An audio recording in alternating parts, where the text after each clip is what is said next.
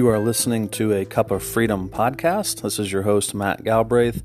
Make sure that you subscribe and follow our podcast so you will be notified of all new episodes coming soon. And to find out more about us, you can go to facebook.com backslash take the journey to freedom, facebook.com backslash take the journey to freedom.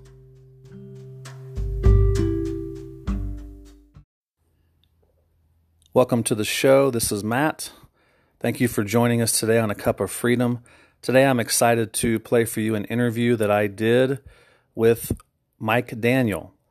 Mike is a fellow brother in Christ, and we talked about the grace lifestyle and what that looks like for us to be able to experience grace through Jesus Christ in us. So I hope you enjoy this interview. You can find out more about Mike and his ministry at Mike mikeqdaniel.com, mikeqdaniel.com, and I hope you enjoy the interview.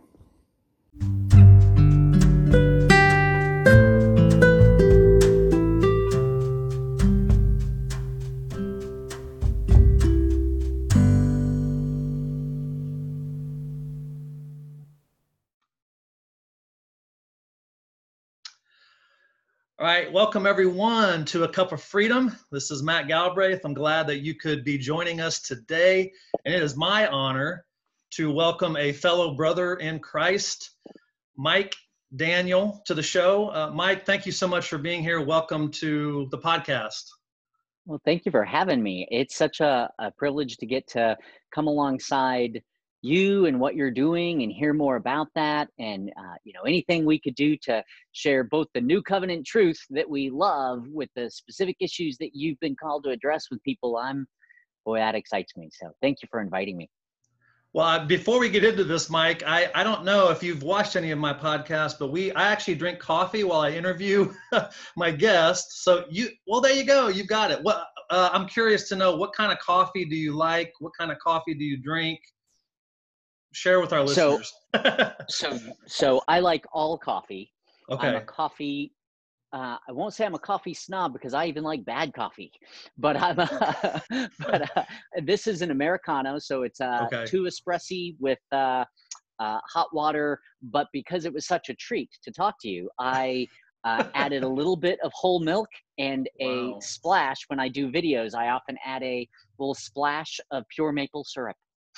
so wow. it's it's a delicacy. there you go. What an honor! What an honor just yeah. for me. That's amazing. you're, getting, you're getting the good coffee.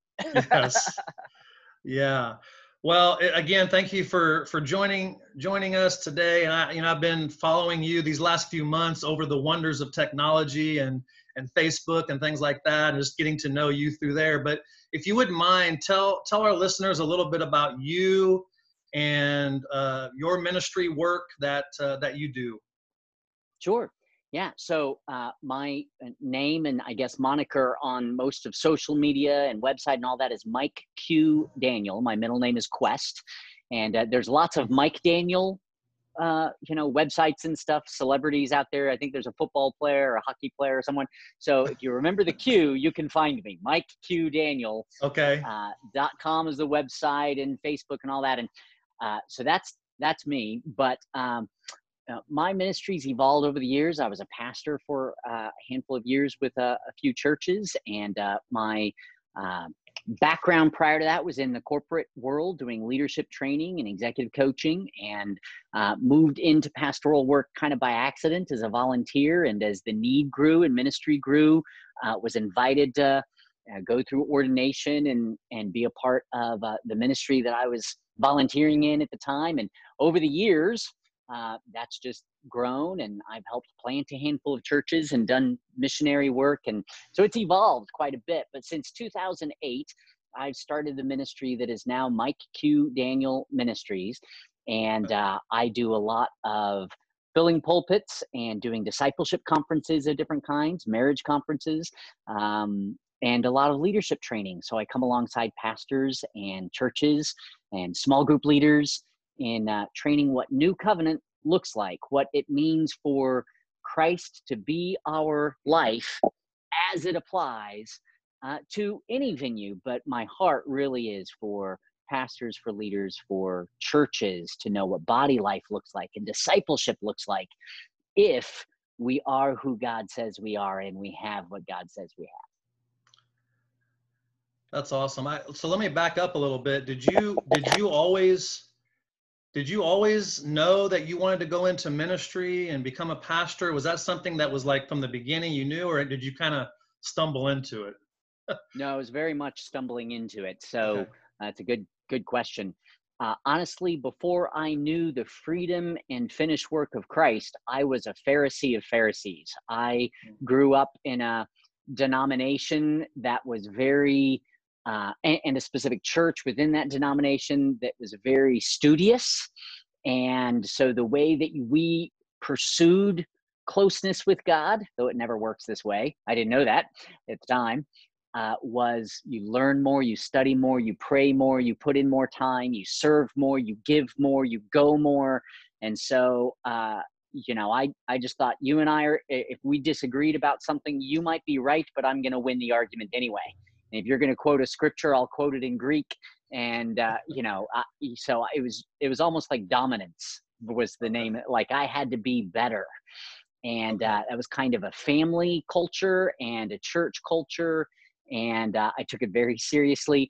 So as I went through struggles in my life, uh, as I went through uh, uh, lust struggles as a youth, as I went through a car accident uh, on my way uh, headed into college at the end of my senior year in high school. And that derailed all of my plans that I thought I had earned God's blessing on by being such a good Pharisee. Uh, mm. It really undermined my faith in myself, which is which is all that is, right? All Pharisaism is all all we're really describing is idolatry of self. Like I can be good yeah. enough to cause God's activity. So uh, my goal was to be a good enough Christian that God would bless all of my plans for my life. And uh, okay. boy, did that not work. so no, I was going to be a musician and uh, was on a music scholarship and lost that because of a car accident that I alluded to, and uh, uh, and had to figure out, you know, change to a psychology bachelor's degree, and then started a business which became a uh, a management uh, training company and marketing company. And so it just kind of evolved from there. I was volunteering in a church and they grew and the ministries that I was overseeing grew. And even though I no longer had much faith in myself and didn't yet fully understand identity in Christ, uh, God just blessed that. And I, I saw that what I was doing wasn't causing the blessing, but God was active and working and inviting me into things that He was doing in people's lives. And it just, it mushroomed areas of ministry and they uh, ordained me and brought me into to a pastoral role. And uh, so that's how I got into ministry, very much by accident. Yeah, interesting. Yeah, and, and that describes somewhat of my upbringing as well with regards to my my early church experiences were very much legalistic very much you know do all these things and so i grew up kind of with this you know try to be a good christian try to do all the right all the right things and stay away from all the wrong things uh, but so I'm, I'm interested too in how you know because ultimately my biggest transformation for me in my own life was understanding god's grace and understanding my identity in christ and then being able to live yeah. through that how what maybe walk take me through a little bit of how that first kind of started for you and how you began to really begin to embrace this grace identity that that you're now teaching to others? Yeah. Yeah. Well for me it was really a dismantling first first it was okay. a dismantling of my lying beliefs. So god brought me to a place of realizing that all of the things i was putting my faith in were not him they were me. And they didn't work. And so i did everything right eh, you know as if the heart of that is right um, but was doing all the things I thought that he required of me in order to cause or earn or merit his blessings. I followed his recipes for, uh, you know, relationships, and those relationships failed. I did everything right in my own power and strength, and was a good, you know, servant in the church, but still struggled uh, as a young adult, as a as a youth with uh, with lust issues and sin and the guilt of that. And uh, I, you know, I I followed uh, the biblical recipes that were taught for relationships and money and business and and all of my efforts didn't didn't bear fruit. Those things could still fail. There was nothing i could do that could cause god's activity. And yet in other areas of my life i see blessing. I see fruit that i'm clearly not causing because of all i'm trying to make this work he's making this work and then i turn and focus over here and he makes this over here so i see him working but it's not in response to my fleshy success. And, uh, you know, I had successes and failures, and God worked very consistently in my life, independent of those. And so when I became a pastor, uh, pretty quickly, I was realizing that all of the things that he was doing was not because of how well I was doing, it was because of something he wanted to do and invite me into. So, without me really understanding identity fully, I started teaching and seeing in scripture very consistently a relational economy in the new covenant for our walk with God. That I was going to walk with Him and He was going to do what He wanted. And if I was available, instead of trying to be Lord of my own life, right? If my my goal was no longer my own sovereignty of my circumstances, but just participating with Him and He gets to do what He wants, then I increasingly experienced His love as I loved other people, and I experienced His compassion for other people and and it was a joy to participate in what he was doing in their life and he would give me revelation in scripture that in all of my study uh, you know i i never saw and so it became this relational dynamic that um uh, that that I then was able to preach and teach and and uh, speak out of, and so things that I would say a lot of times were were along the lines of, uh, "Look, whatever God wants to do isn't going to be up to me and it's not going to be thwarted by me but it can be participated in by me. Like i can participate in your life with him if i just give up my agenda for you. And and he can do what he wants and i'm neither necessary uh, nor am i the obstacle but i can be the participant in that and that's going to be joy to me. So so that's what i was teaching that we get to walk with him and trust him and and uh, and then I went to a conference. Actually, we invited my church a couple of years into that process, uh, okay. a conference out of Dallas uh, from a ministry that I'm now a national board member of. But that was just a local ministry that came in and did uh, a Grace Life conference. And the whole time I'm going, that's what I've been trying to say. It gave me a, a set of semantics for what I had been seeing in, in scripture. And so I just dove dove all in. Uh, I yeah every book and went through every training and met every person associated with that group because they were doing diagrams and discussing and had a library of resources for this uh, i don't want to say this truth like it's separate from other truth but for the whole right. gospel message yeah. that i think it was only partially taught in in the denomination and churches that i grew up in so anyway now i'm you know, I'm on the board of Network 220, which used to be the Association of Exchange Life Ministries. And so that office is one of hundreds of, uh, of ministries that are part of that association. And, um, you know, I get to do, I mean, fast forward 20 years, that's where I, where I am now. It's a great organization of ministries. And, uh, and it really gave me a set of semantics to share uh, that message of, of new covenant identity and in our life in Christ. Yeah, and I love what you said there about um, in, in the beginning there about having to like unlearn. The, the phrase I use is like you have to unlearn a lot of sure. things, especially for someone. You know, I grew up in the church, and so taught all these things, and then you know you talked about how you were doing a lot of good stuff Right. but yet it was more law-based stuff and it and and so this idea of oh, you know i talk to my clients a lot about you know their actions but then below their actions are their emotions and then below their emotions are their thoughts and then below that are their beliefs. And if the and, and their actions and their emotions are connected to their beliefs. So this idea of unlearning or what you believe you're going to act on. Maybe comment a little bit and that and again that can be things that are very good things too that we think are good things. It's not just right. always the sinful things, right? Right. But yet more right. the law-based things. Uh, sure. Uh, you know, maybe talk a little bit about the connection there that you've seen between, you know, your beliefs, thoughts, emotions, and then ultimately behavior. Sure.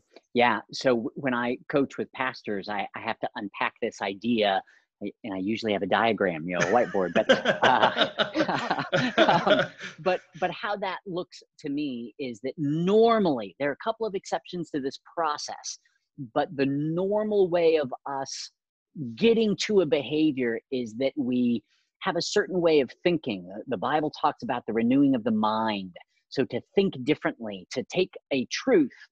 And so first I have to know the truth, right? So I have to know that, um, uh, this is a white-ish mug. I have to know that uh, yeah. before before I can ever tell anybody this is white and this is blue and this is yellow. Before I can do that, I've got to know it, and I, and then I also have to believe it. So if you tell me that this is white, uh, you know, a white mug, and I go, no, I really think that's brown. then, yeah. then I'm going to be useless helping people discern the colors and whatever, you know, whatever that looks like. So I have to know something and then I have to believe it. And if I believe it, that's going to change my emotions about it. So there's this informational process that turns into a belief. I have to make a choice about it. I think that's true. What uh, Jesus says the work of God is in John 6 is believing in the one that God has sent. So to believe God in Jesus Christ, whom he sent, that's the work of God that He calls us to. He's not calling us to do things for Him, He's calling us to believe mm. in Jesus Christ. Why yeah. is that the work? Because it's hard to choose to entrust my life, entrust my circumstances, believe that He is sovereign so I don't have to be, believe that He loves me so I don't have to be. So believing is a choice, and the and choice, as in any relationship, right, is yeah. work. That's the yeah. work of relationship is choice. So so there's an understanding, there's a, a belief, and the belief determines my emotions. I gave you the example before we started that uh, you know if I jump out of an airplane, whether or not that's a fun experience or a terrifying experience depends whether or not I believe I'm going to survive that. Right? I have a parachute. Yeah. I believe it's going to work. I don't believe it's going to work. Put two people on a roller coaster. One has a great time. One doesn't have a great time because one person thinks they're going to be okay and one person thinks they're going to die on the roller coaster. Yeah. Well, one of them is right and one of them is wrong, right? They aren't going to, they're they can't both be right. One of them right. is based on the truth and one of them is based on something that's not true and that's going to change their experience. So our belief changes our emotions. I cannot operate out of something I don't believe in.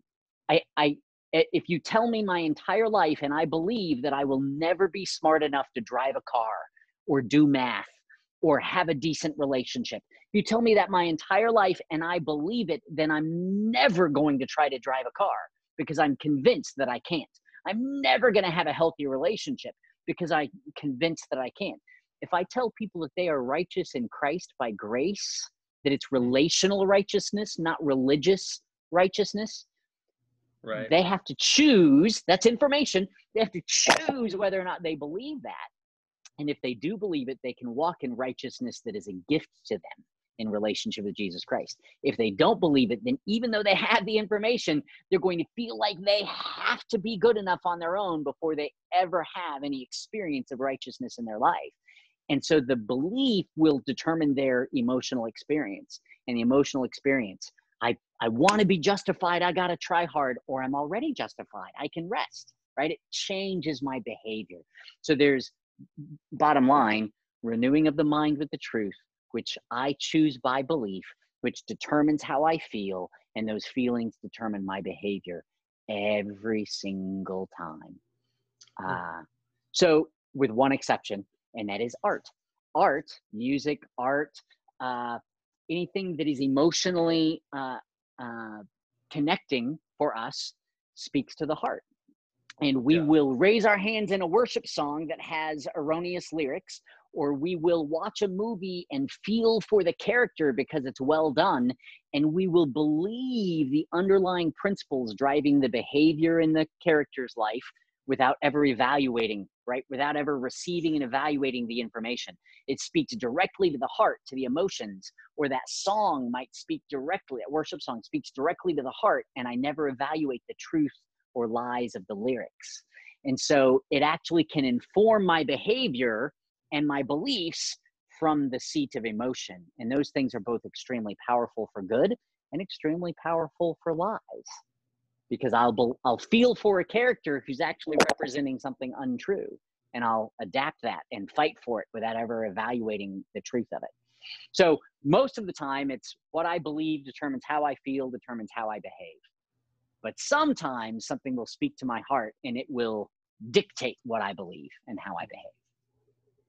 That's interesting, making that making that connection there. And I, I, you know, what I hear you saying is that ultimately we have to choose to believe the truth. So it's by faith, right? It's by trust. That's right. Faith is a huge deal here. Trusting is a huge deal right. because we're given the knowledge of the truth, but we either accept it or right. we reject it, right? Is that ultimately kind of what it comes down to in your mind? Ab- Absolutely. So we have this wrong idea about faith that faith is what I do for God. No, faith is what I trust yeah. God with. It's what I mm-hmm. allow God to do with me, right? My faith is in God and what He is doing, not me and what I'm doing. So faith is not what I do for God. Faith is what I let God do with me or trust God has done already for me. So it's a choice, not an action it informs action, right? Because if I trust him, that's going to change how I behave. It's going to change how I respond to the violence I'm seeing on Facebook. It's going to change how I respond to my wife when she misunderstands me. It's going to change what I think I want to do when I can't deal with the pressures of the world, right? So you're dealing with clients that are self soothing and struggling with addictions and uh, operating out of coping mechanisms because of some lying beliefs that that's what they actually want. Yeah. And yet we always regret our coping mechanisms. And we always, as a believer, celebrate righteousness every single time. So, what do we really want? If I believe what I want is righteous relationship with Jesus Christ, then when I am tempted to self soothe in a coping mechanism or blame or hide or uh, some other way avoid the the uh, failure of my flesh or the pressure of the world that I'm not meant to be able to withstand apart from Christ, if I if I think that what I truly want is to give into those emotionally driven lying beliefs, then I will never overcome those temptations. But if I realize I always regret sin, it's not compatible with me.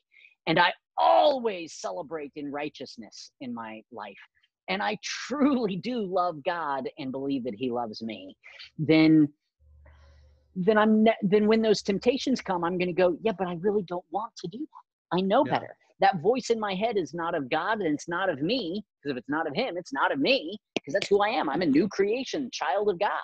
So if it's not of God, it's not of God, it's not of grace. And if it's not of grace, then it's not compatible with me. It's what I'm meant to run on.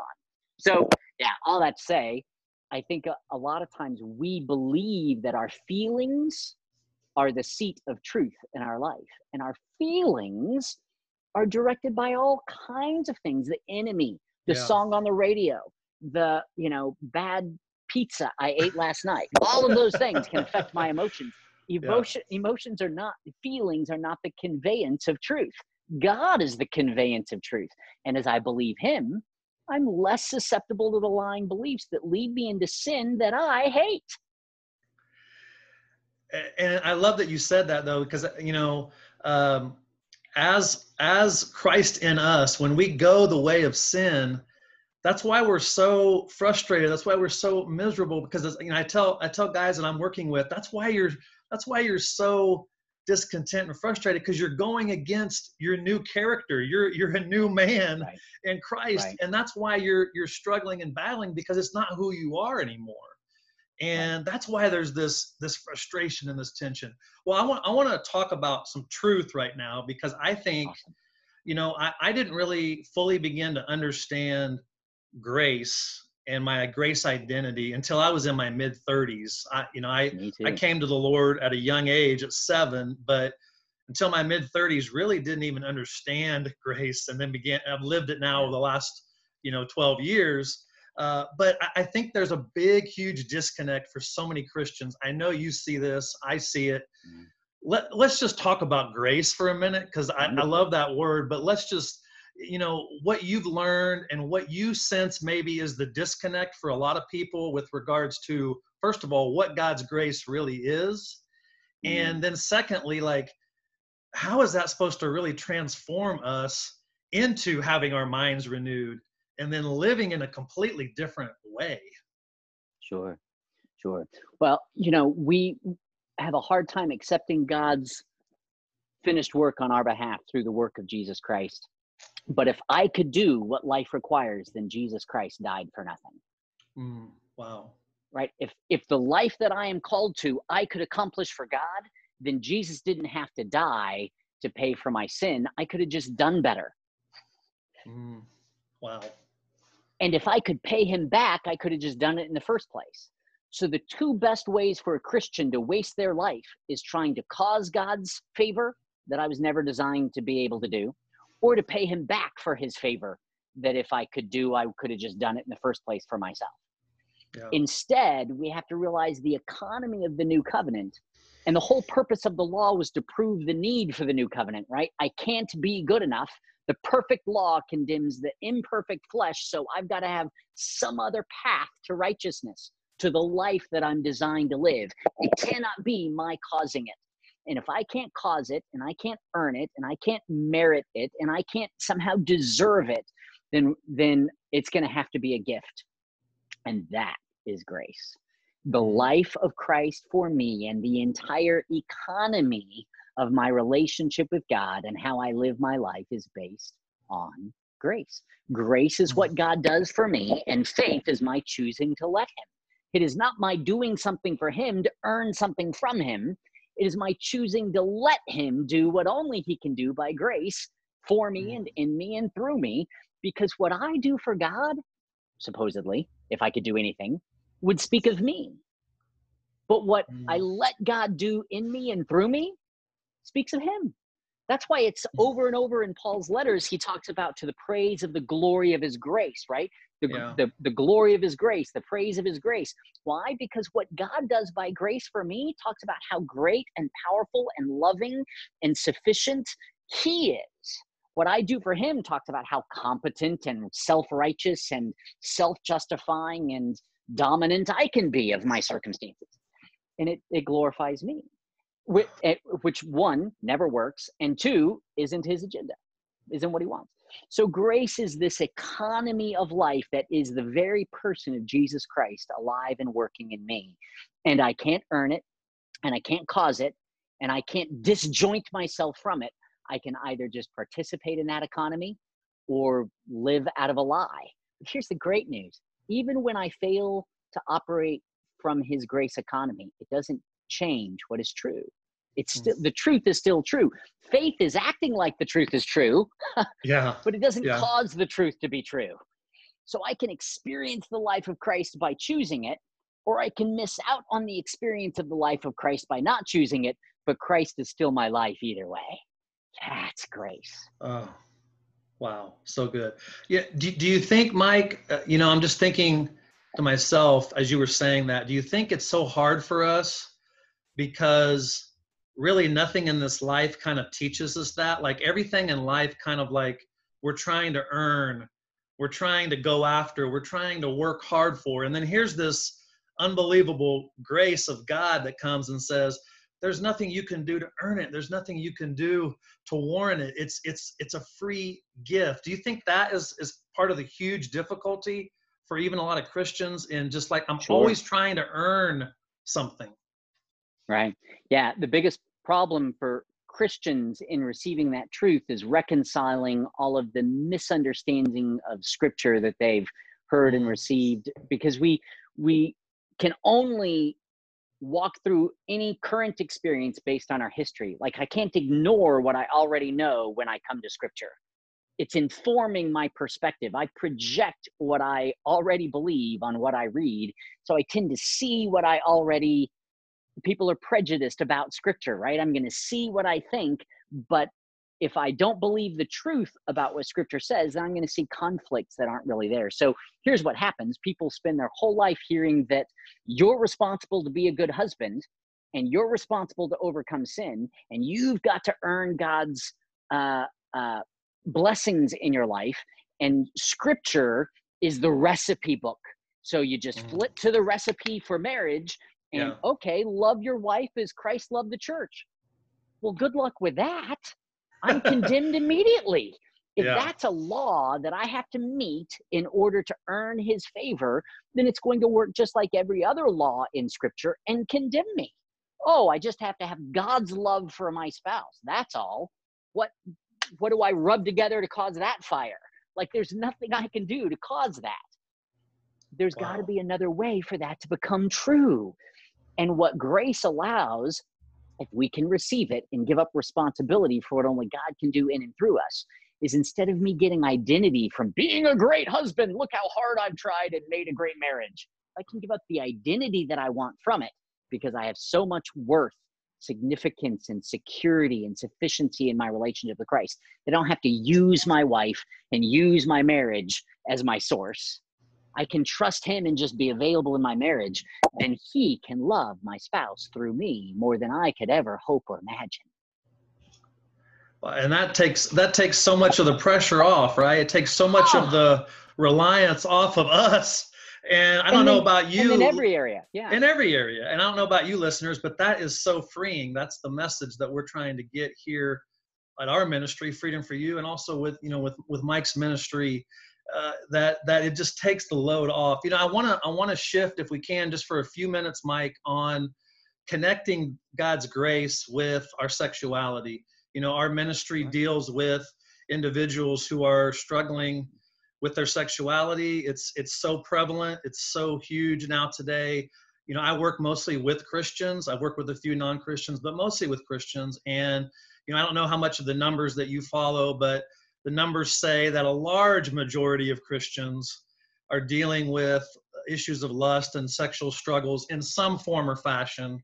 Right. Uh, so I want you to maybe talk for a minute about grace and how that can impact someone's sexuality and also if they're struggling with a behavior that they don't want you know uh, and they've tried for so long you know like me trying for 20 years to do, try to do all the right things to stop doing something uh, you know draw the connection between god's grace and how that can ultimately help them with dealing with their with their own sexual struggles right well, first, understanding, well, let me take a step back. If any of the listeners to this podcast are struggling with sexual sin or with sexual identity, or uh, which, by the way, uh, uh, temptation is not sin. So if someone is struggling with uh, yes. same sex attraction or struggling with temptation uh, for pornography or struggling with uh, some unhealthy sexual practice, even in their marriage, or struggling with something that isn't God's best for them, I just want to encourage that person. One, in Christ, there is no condemnation for those who are in Jesus Praise Christ. God. There is nothing that you can do that will bring you under critical judgment from God. He is smart enough and knows you well enough to discern the difference between who you are and how you behave if I can do that for my infant daughter, she's not an infant now, she's an architect in Dallas. but if when when she was an infant, I I could separate her from the mess that she made. Right? I didn't mistake her for the mess that she was in. I didn't yeah. I didn't confuse her identity with you know how bad a eater or walker or you know bathroom user she was. I didn't confuse how good she was at being a fulfilled human experience with who she really was. She was my child, and when she was in a mess, whether it was you know food or a diaper or you know a conflict with a kid in school, all I wanted was for her to be free of it. Yeah. All I wanted was for her to be free of it, so that she could have as much joy in her life, in her relationships, with her food, with her body, in every way that she possibly could. I didn't confuse her behavior and her performance with her identity She was always yeah. my child. She was always loved, and I always wanted her best. So if I could do that with my daughter, how much more can God, who never designed us to be perfect for him but design but but designed us to receive his completion his perfection for yeah. us. So there's no condemnation. We've got to get away from the, yeah. the the criticism of ourselves because that's what grace affords us. Grace first and foremost affords us no condemnation. It's our superpower. I can sin and not be defined by it. I am mm. not condemned by it. I can associate more with my savior than my sin, more as Christ is my friend than my own flesh patterns. I am who I am in union with Him, not how well I behave for Him.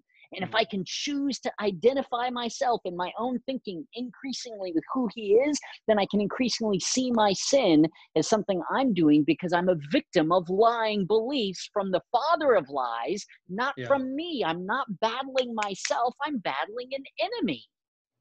And so the yes. more I realize my identity in Christ, all by grace, then the freer I am from the condemnation of my performance and sin patterns. And the more I realize I don't want those things and they're not compatible with me because they're not compatible with the God who defines me. Mm. If it's not compatible with him, it's not compatible with me. So in the middle of a temptation, I have to say, God, does God want me to do this or not want me to do this, right? That's almost law sorry, God, I hate that you don't want me to do it, but I want to do it. So I'm in conflict with God. No, you're not. You're in conflict with the flesh. The spirit that is right. in you is in conflict with the flesh that's in you, but you're not both of those things. You are spirit, and you, with the Holy Spirit in you, are in conflict with the flesh. Praise God, He overcomes the flesh, so we don't have to. Right? Amen. The spirit's warring against the flesh, and the flesh is against the spirit. Well, if the Holy Spirit is warring against the flesh, and the flesh that's in me but not me is warring against the Spirit, where am I? I'm not the Holy Spirit, and I'm not the flesh. Right. I'm a third party going, go Spirit, conquer the flesh. let's let's be free of this. But I don't always think that. I've been taught that I'm the flesh and I've got to overcome, and I'm the one who who uh, has to be perfect and has to be righteous and has to fix my behavior, or God's not going to be close to me and He's not going to be. In other words, my identity is in jeopardy and my union with Christ is in jeopardy and my intimacy with God is in jeopardy based on sin that is not my own doing. Now, that doesn't mean I have uh, no responsibility. I do have responsibility because I choose do I follow the flesh or do I follow the spirit? So I have responsibility in the choice but right. not in the righteousness.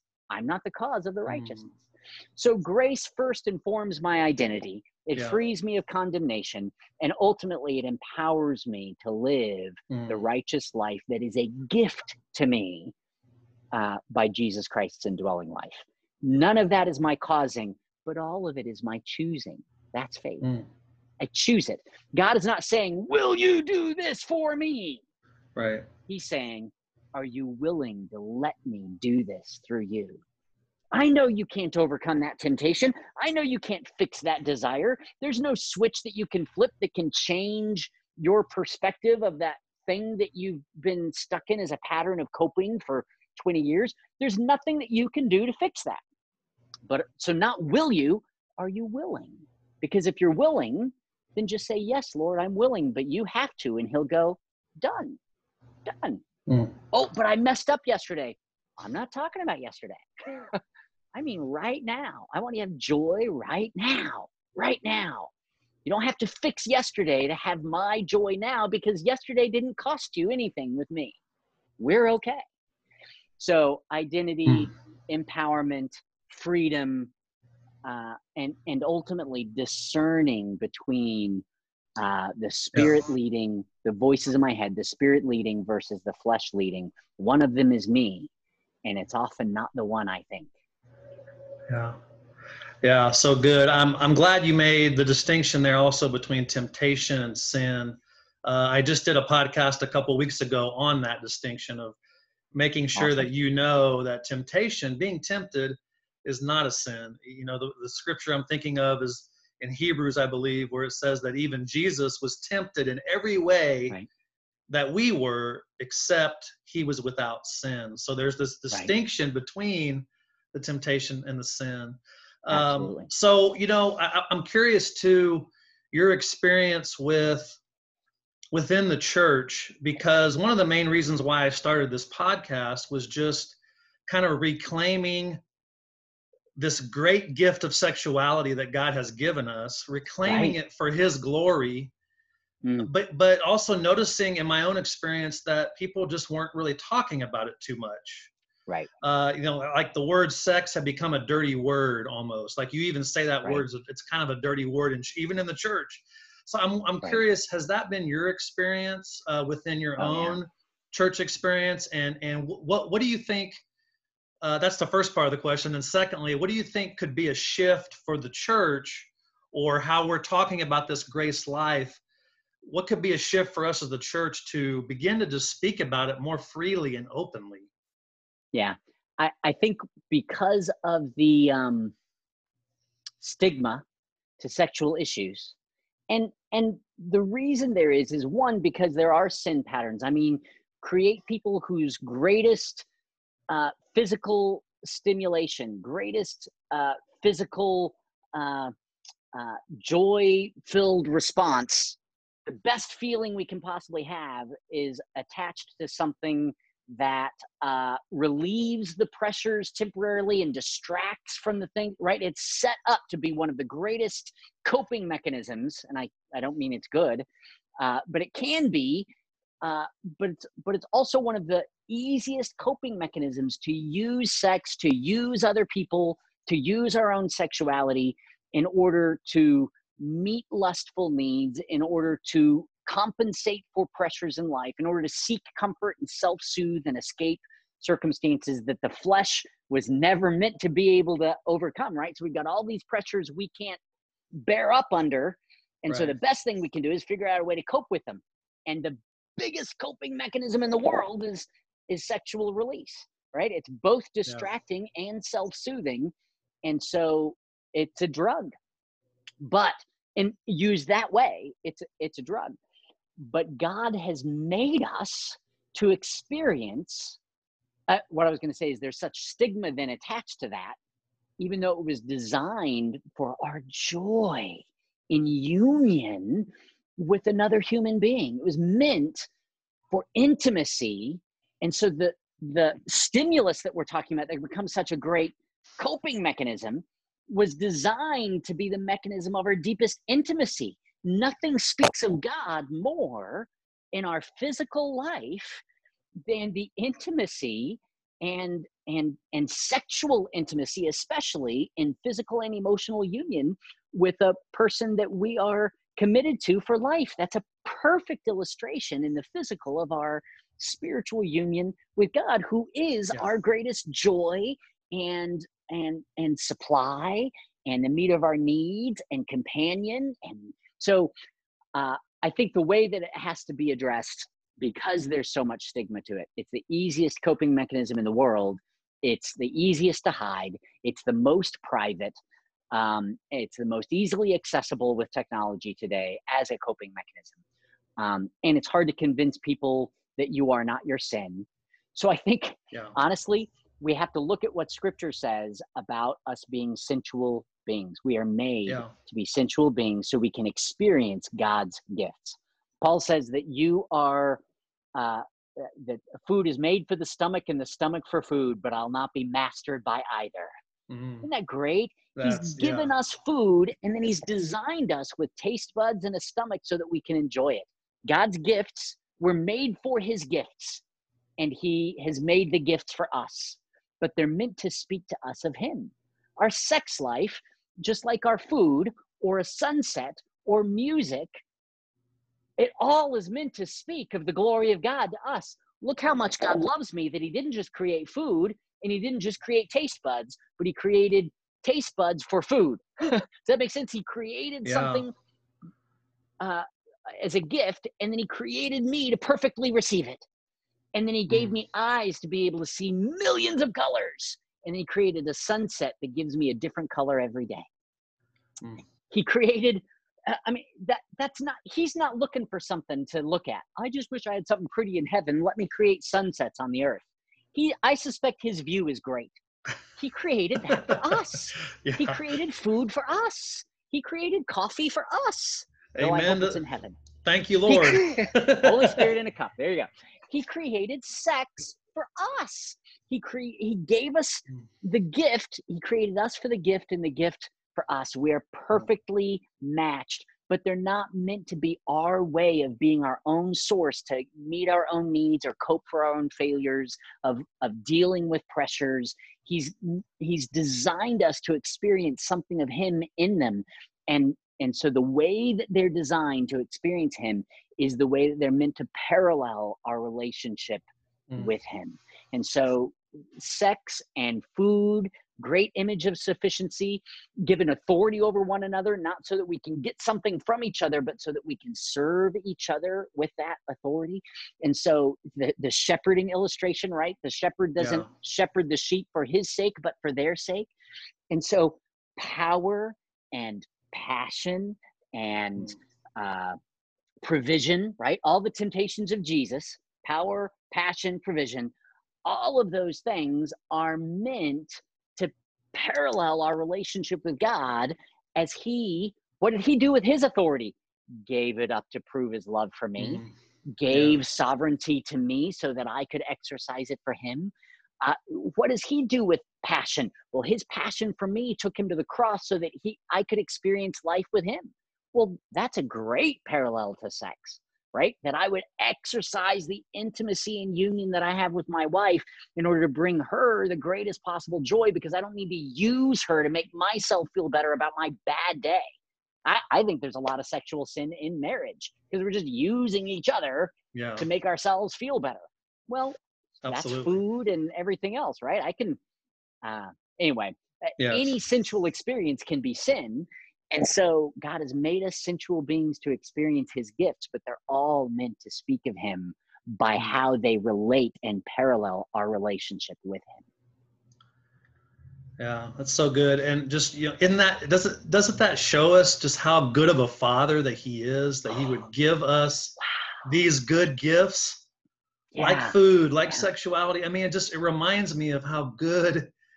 how good he is. And ultimately, Mike, what I hear you saying is that this Christ life that's in us, uh, he's asking not for our behavior, not for our re- religious works. He's he's not wanting us to get it all figured out. He's ultimately asking us to trust him to depend on him we're dependent creatures is that is that really what i what i kind of hear you saying just ultimately it's his life in us and we are just called to to rest and relax and then respond by faith out of the life that we already have in us right right but the reason even that entrusting that yes. he wants us to have towards him that faith he the choosing by faith for our life with him it's because he likes you matt yeah he likes you he yeah. actually wants to be with you.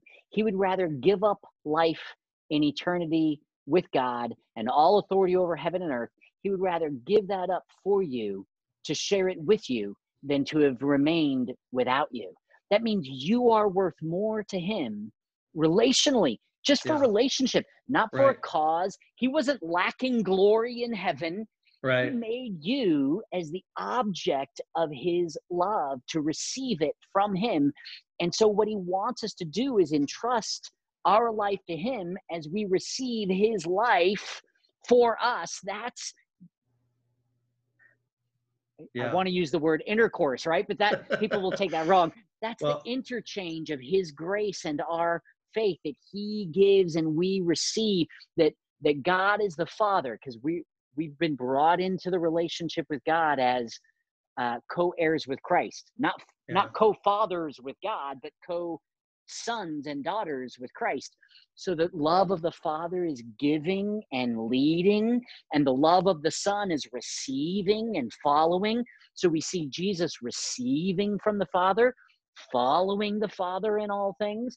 Yeah. Well, He's given us His Spirit, Christ's Spirit so that we, with the spirit of sonship, would cry out, Abba, Father, Romans 8 says. Mm, Why? Yeah. Because he wants his life, his joy, his fruitfulness for us that we would experience and participate in divine life. He's not wanting that for him, he already has that. He's done all of this for us, for you. Oof. He likes you. He doesn't so just good. love you because it's his character. He actually wants to hang out with you and for you to know how good life, which is Christ, right? He said, I am the life. I am the way. In other words, we walk with Christ. I am the truth. We know Christ. And I am the life.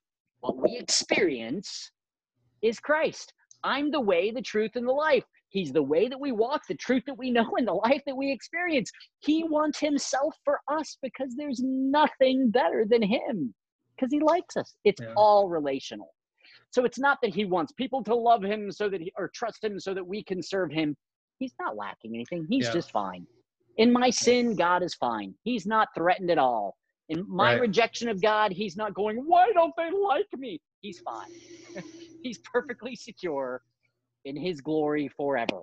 Uh, he's just wanting more for me. He's just wanting more for me.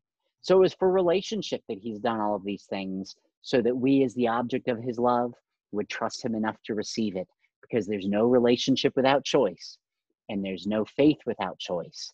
And our choice is whether we're going to be the cause of our life and the fix of our life and yeah. the producer of our life, or are we going to choose to be the recipients of his life mm. and the experiencers of what only he can do in and through us to the praise of the glory of his grace? Or am I going to operate from the praise of the glory of my effort, my performance? My yeah. Yeah, it's so good. The word that I've been thinking about lately even is just this idea of him delighting in us. Like when you were saying oh. how much he how much he likes us. He doesn't just love us, like he literally delights in me. He delights in you. And I want you to hear that, listeners, too, that, that yes, mm. God loves you and He gave His life for you, but He literally delights in you. And that when you when you know that you you're being delighted in, that is just a game changer for everything. Uh, you know, it just is. Well, you know, Mike, I could go on and on with this, but I, I really want to kind of give you one final question here, just sure. to kind of give give our listeners uh, just you know wherever they're at in this journey, because as, as I work with individuals, there's some that I'm working with that are on day one, you know, in the, in their, in their recovery, some are, you know, day 30 or some are, some are in day 10,000, but they, but they're still, you know, in, in this process, you know, I want you to just leave our listeners with a message of hope, a message of encouragement, uh, maybe something that you would like to just leave with them that they could grab a hold of and just say, you know what, yeah, I, I really, I really needed that encouragement today. Sure. Well, you know, a thousand things that I could say, but for whatever reason, Hebrews 12 2 comes to mind, where it says that we fix our eyes on Jesus. I don't know who your listeners are, just speaking to you listeners now. I don't know what you're dealing with in your life and in your circumstances. I don't know what you like about your life and circumstances or what you feel like you're struggling with in your life and circumstances. Uh, I don't know where you think you are in your relationship with God, but uh, all of that is us often looking like Adam saw his own nakedness and hid from God. That's not God's desire. God wants to come to you and for you to return to a place because of the finished work of Jesus Christ of Christ consciousness, not self consciousness. So Hebrews 12, 2 says, We fix our eyes on Jesus. Not that we fix our life, fix our behavior, fix our sin, fix ourselves. We fix our eyes on Jesus because he's the author and the perfecter of our faith. There's no switch that I can flip to believe God more, but I can fix my eyes on Jesus. And as I look to him and see his love for me and his finished work for me and what he did for me on the cross, then I increasingly believe him about his love and about me and about our relationship. So we fix our eyes on Jesus, who's the author and perfecter, the finisher, right? The completer of our faith, who for the joy, Christ's joy, for the joy of us in relationship with him, endured the cross, though he scorned its shame, being the bane of all of sin, of all of history, for all of mankind, to his Father, whom he never chose to sin against. He didn't choose sin, but he chose right. to bear sin. I, who have chosen to sin all the time, don't have to bear the weight of it. He who never chose it, never wanted independence, chose to bear the weight of, of that rebellion.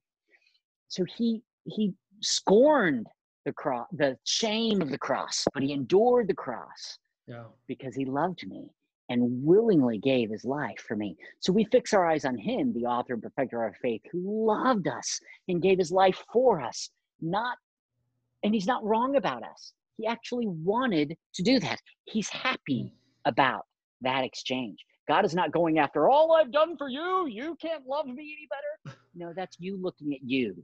That's the enemy lying to you. Instead, yeah. look to him, and all you're going to see is love. All you're going to see is grace. All you're going to see is peace in his finished work. Mm. And that truth, that belief will empower living from the righteousness in, in your relationship with him, not your behavior for him. You're mm. freer than you know. You're more loved and accepted than you know. There's nothing you can do to cause it. There's nothing you can do to fracture it, but you do get to choose whether or not you walk in it. And when we fail, which we will, to walk according to the finished work of Christ and the grace of Christ, the Spirit of Christ, all we have to do is start again because we haven't mm. fractured the relationship. We've just been acting like we're not in the relationship. So I hope that's an mm. encouragement that everything that is true of Christ by merit, he is freely given you by grace.